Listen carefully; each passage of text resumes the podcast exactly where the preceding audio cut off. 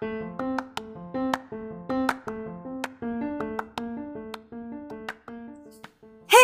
mga gala! This is Lakwat Sarah and welcome to my podcast. We will talk about travels and adventures. We will talk about foods, about love, and about life. We will share you life stories na for sure kapupulutan natin ng aral at ng saya. So, sama na! Lakwatsa tayo!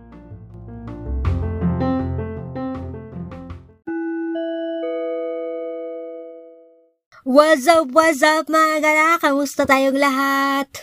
So ako medyo kumakati yung lalamunan ko today pero push natin to. Nandito na naman ako para pagandahin ang araw nyo. Bale, magkwekwentuhan lang tayo today. Kukwento ko sa inyo kung kailan ako naging lakwat Sara. Kagaya nga ng sinabi ko before. Mga magulang ko ang unang nagsabi sa akin na napakagala ko. Lagi yan ako napapagalitan. Kapag 5 minutes na, hindi pa ako nakakauwi ng bahay galing school. Sasabihin ng mga yan, gumala na naman ako. At bilang na bilang din nan yung mga oras na dapat nasa isang place ako hanggang pag-uwi. Kunyari, um, inutusan ako sa palengke. Dapat 30 minutes. Nakauwi ka na, naka, napamili ko na lahat ng bibilhin. Bawal ako sumegway-segway kung saan kasi alam ng mga yan. Pag nalita ko uwi, sermon ang abot. Kaya automatic yon Bawal gumala sila ko at Sara nung bata pa ako. so, ikukwento ko sa inyo mula childhood hanggang ngayon yung mga moments ng aking pagiging lakwat Sara. Yung mga hindi ko talaga makakalimutan. So, mahaba-haba to ha? Mahaba-haba kasi from childhood eh. Eh, ngayon, tita age na ako. Kaya, bear with me and listen to my kwento. So, sama na! Lakwatsa tayo! Mga gala, nung kabataan ko, tipong preschooler to grade 1, yan yung mga panahon na dapat natutulog ka sa hapon kasi kung hindi, papaluin ka o kaya naman hindi ka natatangkad. so ako, kulang pala ako sa tulog noon. Lately lang ako bumabawi pero guys, hindi na effective. Hindi na ako tumatangkad. so back to the story, nung panahon na yan, tamad na tamad ako matulog. As in, usually kapag siesta time, tulog din yung parents ko, no? O kaya nasa work. Eh di, chance ko na yan para lumabas, makipaglaro dun sa mga friends ko. Katapat lang ng bahay namin, yung bahay ng kaibigan ko na lagi kong pinupuntahan. Sisilip ako sa bintana tapos makikita ko, nanonood sila ng cartoons. Eh di mas lalo akong natitempt lumabas. Tatakas ako nan. Oh, pag nagising naman sila mama at si papa na, makikita nila na wala ako dun sa kwarto. Hala, susunduin ako nan may dalang pamalo. Habol-habol ako na ng patpat, walis, dos por dos, hanger, o kahit anong madampot. Ganyan yung mga parents natin noon. Eh, may moment na matalino na to. Matalino na tong sila Kwat Sara, pati mga kaibigan ko. Yung mga bakod pa lang kasi noon sa amin is yung fishnet. Tapos may halaman lang na bougainvillea ba yun to be exact. So, binutas namin yung fishnet, yung kasya kami doon, makakapasok kami, makakalusot kami. Doon sa pinakatagong part ng halaman. Parehas namin tong ginagawa ha. Kunwari, nandun ako sa bahay ng kaibigan ko. Nanonood TV, nakikikain ng merienda, kaya naman adik na adik ako sa pagtakas namin. so, maririnig ko na yun si Papa or si Mama. Tendency nan, lalabas yan hanggang dun sa kalsada. Tapos, ako naman, sisilip-silip ako na, hahanap ako ng chance na makalusot dun sa secret daan namin. Tawag nga namin doon kasi nga nasa, nasa ilalim ng bugambilya. Tawag namin is ang lihim na hardin. Alam niyo yon yung ano, kapanahunan pa kasi di Mary and the Secret Garden. So, babalik si Papa or si Mama ng sawi. Kasi hindi ako nakita sa kalsado or sa labas or sa kabahay ng kaibigan ko. Di ako naman. Papasok ako sa banyo. Diretso banyo pagdating. Guguluhin ko yung buho ko para kunyari, natulog. Tapos, makikita ko ng parents ko, tatanungin ako saan ako galing. Sasabihin ko, umihilam po. Gayon, ang ginagawa din ng kaibigan kong si Hana. As in, same-same kami. Pero, nabuking din kami sa gawain namin na yon Kaya, nag-start na yung mga parents namin, paunti-unti nang nilalagyan ng sementong bakakod yung mga pader. So, bye-bye takas, bye-bye lihim na hardin na. Shout out nga pala kay Hana Barameda na sana natatandaan mo pa to. And now, si Hana is meron na siyang poging baby boy. And for sure, paglaki ng batang to is ikikwento niya yung mga childhood memories namin together. So, Hana, kamusta? Hope na lagi kayong safe and I miss you. Nung elementary days ko naman, bukod sa maraming peklat at sugat, mas marami din pa sayong naabot ko ng kila mama at papa. Kasi, kahit saglit lang ako na late, nakahanda na yung mga pamalunan sa may pintuan. Pag nagkamali ako ng sagot, ay, patay talaga. Lata yung mga binti ko nan. And first of all, sa mga gala na nakikinig, take note ha, nung panahon namin, yan talaga yung way ng pagdidisiplina ng mga parents. As in, madahas. Pero, tingnan nyo naman ng mga bunga. Responsable at madisiplinang mga anak. Ngayon, iba na yung mga ways ng parents on how to discipline their children. And that is valid. Dahil Sino ba naman parents ang gusto mapabayaan yung mga anak? Kaya sobrang thankful kami sa mga parents natin dyan na patuloy na hinuhubog yung kanilang mga anak to be better persons. Clap, clap, clap para po sa inyo. So back to my kwento. Dahil mabait akong bata, napatawag na din si mama ng teacher ko. Nung lunch break kasi sa school, sumama ako sa classmate ko sa bahay nila para doon kumain. Then, babalik kami ng 1pm para sa afternoon class. Yung classmate ko, ala, tinamad bumalik. Eh, yun, na-impluensyahan din ako. So, di na ako pumasok sa panghapon. Kinaumagahan, nagtanong si ma'am bakit ako umabsent. Wala akong valid, valid excuse. So, ayun, papuntahin ko daw si mama kasi nagbulakbol. And itong si mama, tamad yan pumunta sa school. Kaya hindi rin naman siya pumunta. Napakabait. Eh, ayun, nalaman din naman ng parents ko. At yun, napalo. Isang panglakwatsa ko na malalalala. Ah, uh, yun, hindi alam ng parents ko na awasan na sa school. Nagkataon na maaga kami pinauwi dahil may emergency teachers meeting. So, alas tres pa lang noon, awasan na kami, so may isang oras pa ako para maglaro. Ginawa namin, kami magkaka-classmate, pumunta kami sa McDo, McDo yun, oo, to be exact.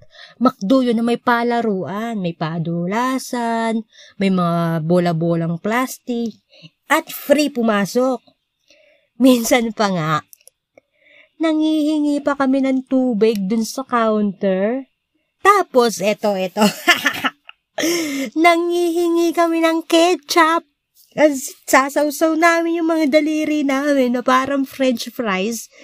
Then, sisip-sipin namin. Hacks! Kasi, ano ba namang pinagagawa ko ng bata ako?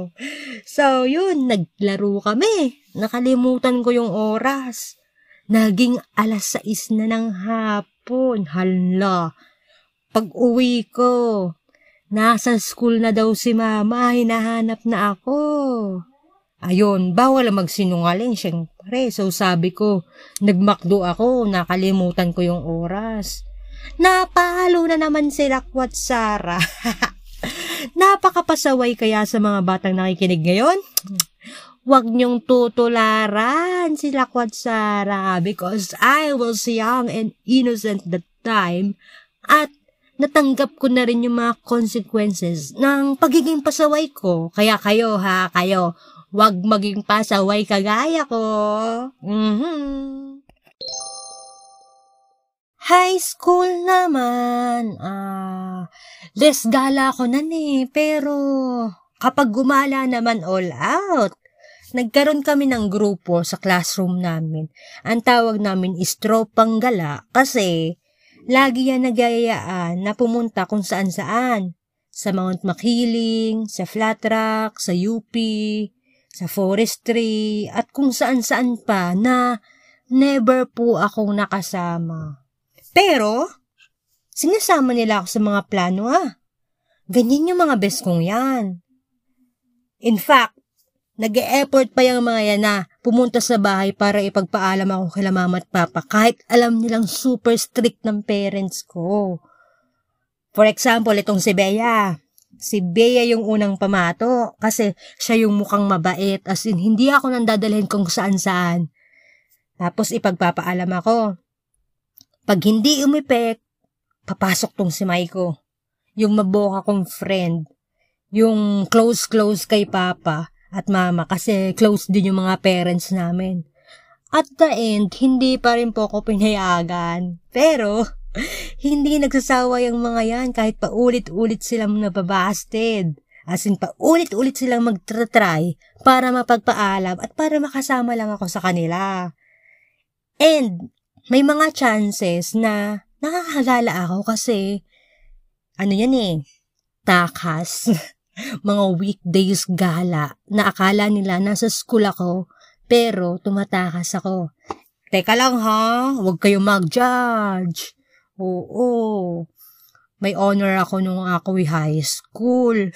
Kahit po ako gumagala is binabawi ko po sa studies. At saka hindi po ako laging gumagala. Oh, huwag niyo po akong i-judge.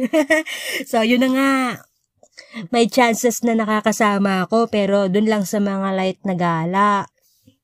For example, um, may exam. Kasi dun sa school namin, sa LVNHS, by batches yung exam. O kaya naman, hindi ko sasabihin sa parents ko na exam day para whole day akong nasa labas pero half day lang pala akong nasa school. Ang ginawa namin, pumunta kami dun sa Mayundon, dun sa magubat na place malapit sa bahay nila Adrian at Mayan. Sila po yung mga kaibigan ko ha, dun sa mga names na na nasa, nababanggit ko. Sila po yung mga kaibigan ko. So, pumunta kami nga dun sa magubat na place. Tawag naman namin dun, Encantadia. Ako si Amihan. Joke lang.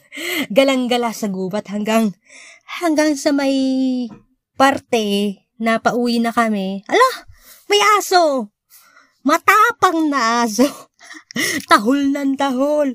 Hanggang sa hinabol-habol kami ng aso, bilis na bilis kami tumatakbo. At sa kami nadapa pa nga nun. Sino kaya yung nadapang yun? Tapos yun, ayun yung hanggang ngayon, ayun yung tinatawa na naming memory sa mga takas na bata, nahabol na aso. Pero, hindi na paalam kahit kanino. So, umuwi ako noon, naligtas. Nakauwi ako sa bahay nang hindi ako pinapagalitan. Kasi on time naman ako umuwi ng bahay. Kinaumagahan nga lang, ito si Papa, lumapit sa akin. Sabi, saan ka nang galing kahapon? Sabi ko, ha? Bakit? Parang may alam sila. Bakit? Sino nagsumbong? Eh, wala naman akong pinagkukwentuhan sa mga kapatid ko. Di, sabi ni Papa, kakalakwat siya mo, pati sa panaginip mo, sinasabi mo na. Yun pala, mga beshi. nag sleep talk po kasi ako kahit hanggang ngayon. nag sleep puktok po ako. So, itong si Papa, rinab nun yung chance na kausapin ako habang natutulog. Tinanong kung saan ako pumunta at anong nangyari. Ayon, sumagot daw ako habang tulog. Lumabas daw sa sarili kong bibig. Kaya yun, huli. Kaya from that day on, mas maingat na po akong gumala. At hindi na po ako nagpapahuli. Gumagala pa rin po ako pero hindi po nagpapahuli. At saka, kailangan lang talaga natin laging magpapaalam sa parents natin kasi papayagan naman tayo na. Kahit nasabihin nila na, kunyari, papaalam ko sa mama mo, Ma, pwede bang lumabas? Sasabihin na, magtanong ka sa papa mo. Pupunta ka sa tatay mo. Pa, pwede bang lumabas? Magtanong ka sa nanay mo ano ba? Pwede ba akong lumabas? Hindi ko alam. Yun, may mga chances na ganun. Pero, kailangan mo lang talaga magtanong politely na baka pwede ka payagan at umuwi ka din sa tamang oras. At kapag nasa labas ka, iingatan mo din yung mga sarili nyo, ha? Ayun lang yung payong lakwat sara ko para sa inyo. Nung college naman ako, uh, mabait na akong dalaga na ni. Medyo seryoso na sa studies kasi uh, Bachelor of Secondary Education yung kinuha ko. At saka mababait yung mga classmates ko. Mga tambayan lang namin usually is yung mga bahay-bahay ng mga kaklase ko na malapit sa university. Tambayan namin kila Elena. Meron kami doon kinakainan kapag lunch. Yung binibili namin is yung tortang talong ni Ate Apad. Tapos bibigyan kami na ng isang boteng ketchup. Eh pagbalik ng ketchup, boom, ubus na po. Logi nun sabit si Ate Awad eh, pero alam ko na kami yung favorite student na kumakain sa kanila kasi nga, bukod sa magaganda kayong mga bata at mababait na bata, eh pamangkin niya po yung aking kaibigan.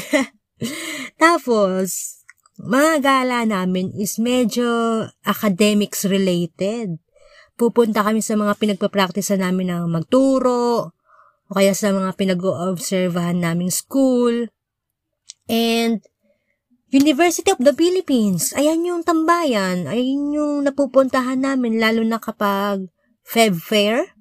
Nagpapaalam naman ako ng that time kila mama at papa. Minsan pumapayag, minsan hindi. So, yun, marunong na akong rumispeto dun sa decision nila, kaya kapag hindi pumayag, stay at home. Pag pumayag, thank you po. Ngayon namang mag-isa na ako, ay gala at my own risk. Kailangan ko lang maging maingat at maayos yung bawat gala ko. Dapat natapos ko yung mga gawaing bahay at dapat bayad ko muna yung mga dapat kong bayaran bago ako magtabi ng para sa panggala. Actually, nagtatabi ako ngayon ng travel fund monthly para kapag dumating yung moment na may need akong puntahan, doon lang ako babawas ng pagkakagastusan ko kagaya ng pagbili ng tickets, ng pamasahe, ng hotel, ng pagkain. Doon lang ako babawas at hindi na maaapektuhan yung ibang expenses ko in life. Kasi po, na-experience ko na rin na Nakalimutan ko na magbayad ng upa ng bahay dahil lang sa kakagala. Nagastos ko yung pera sa travel. So, kinailangan ko pa manghiram. Nakakahiya yun, especially kapag post ka pa ng post sa Facebook mo na feeling blessed ka dahil nakapunta ka sa lugar na to, pero at the back of the, your travel story is meron ka palang mga na-compromise na mga bagay. May mga hindi ka pala nagawang responsibilities dahil inuna mo yung paggagala mo. So, dapat, ayusin muna natin yung importante bago natin sundin yung mga luho ng buhay natin, di ba? At sana, lahat tayo ay nakakagala at lahat tayo marunong gumala ng maayos. Magpaalam tayo sa mga parents natin kung saan tayo pupunta.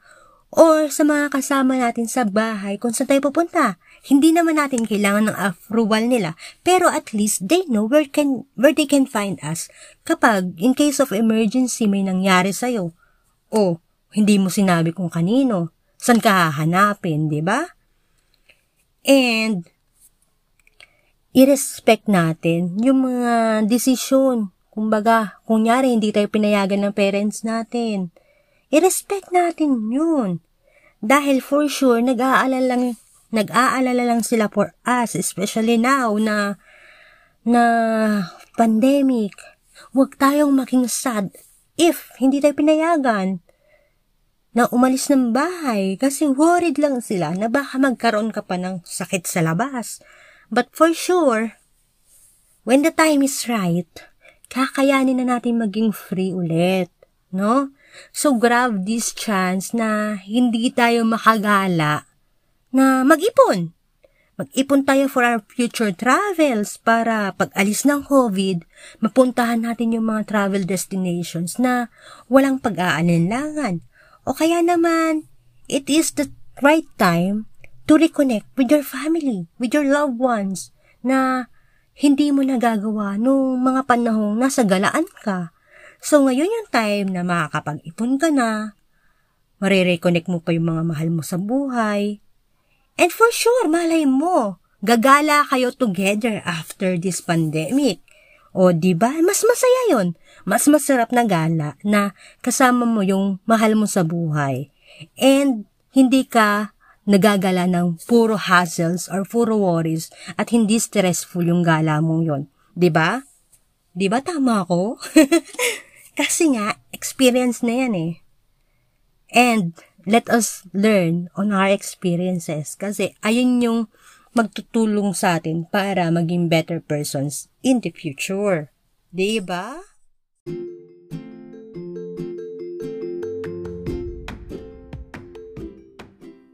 Yes, mga ngala, those are my experiences and my story. Some funny things na hindi ko aakalain na magkakaroon ng malaking impact sa aking buhay at binabaon ko hanggang ngayon sa aking pagtanda.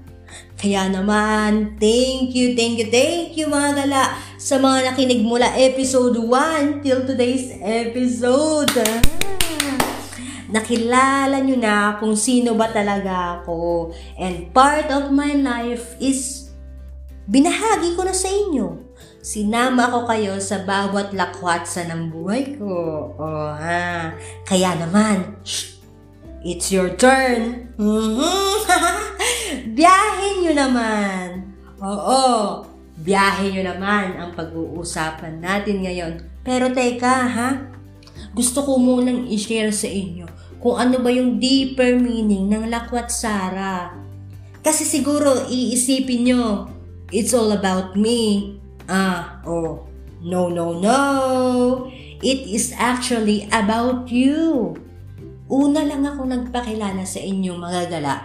Pero, kayo talaga yung bida sa podcast kong to. Oh, di ba? Exciting? And most of us, iniisip natin na when we say lakwatsa, tungkol lang yan sa pag-travel, sa pagpunta kung saan-saan, sa paggala, sa paglamyerda. But for me, mga gala, It is about the biyahe or the journey. Yung mga happenings in our life, yung mga paghihirap at pagsusumikap natin para marating natin yung mga pangarap natin. Yung bawat kalungkutan, bawat saya, at mga tagumpay na kasama natin yung mga mahal natin sa buhay. O di ba? Such a lovely gala it is. And Sarah, oo, name ko nga po yan. But, it can represent to anybody and everybody. It can be yours. Sa kaibigan mo, or even sa kaaway mo. Kahit ano pang estado sa buhay, lahat ng yan may pinagdadaanan. Lahat ng yan may mga kwentong kapupulutan natin ng aral. Kaya ang deeper meaning ng Lakwat Sara mga gala is life's journey o ganda, biyahe ng buhay. Ang sarap pakinggan. Mm. At masarap ding ibahagi sa iba. Malay kasi natin yung experiences nyo is pinagdadaanan ng mga nakikinig at hindi natin alam na tutulungan na pala natin sila. Indirectly natin silang nabibigyan ng advice kung ano ang dapat gawin sa sitwasyon na kinakaharap nila. Oh, 'di ba? Ang saya ang saya ng podcast na to dahil kasama ko kayo sa biyaheng ito. Kaya naman, sa mga susunod na episodes, pupunta tayo sa likod ng bawat destinasyon na may nagtatagong isang daang biyahe. Isang daang biyahe na kung saan bago tayo makarating kung nasaan man tayo ngayon, madami tayong pinagdadaanan. At madami din tayong nakakasama sa ating paglalakbay. Kaya, mga gala, samahan nyo kung alamin ang bawat biyahe ng mga taong makikilala ko sa podcast na to. O ano, excited na ba kayo? Excited na rin kaya ako? O, I love you all mga gala. Salamat sa pakikinig at ingat! Magmas kapag lalabas. Ciao, ciao!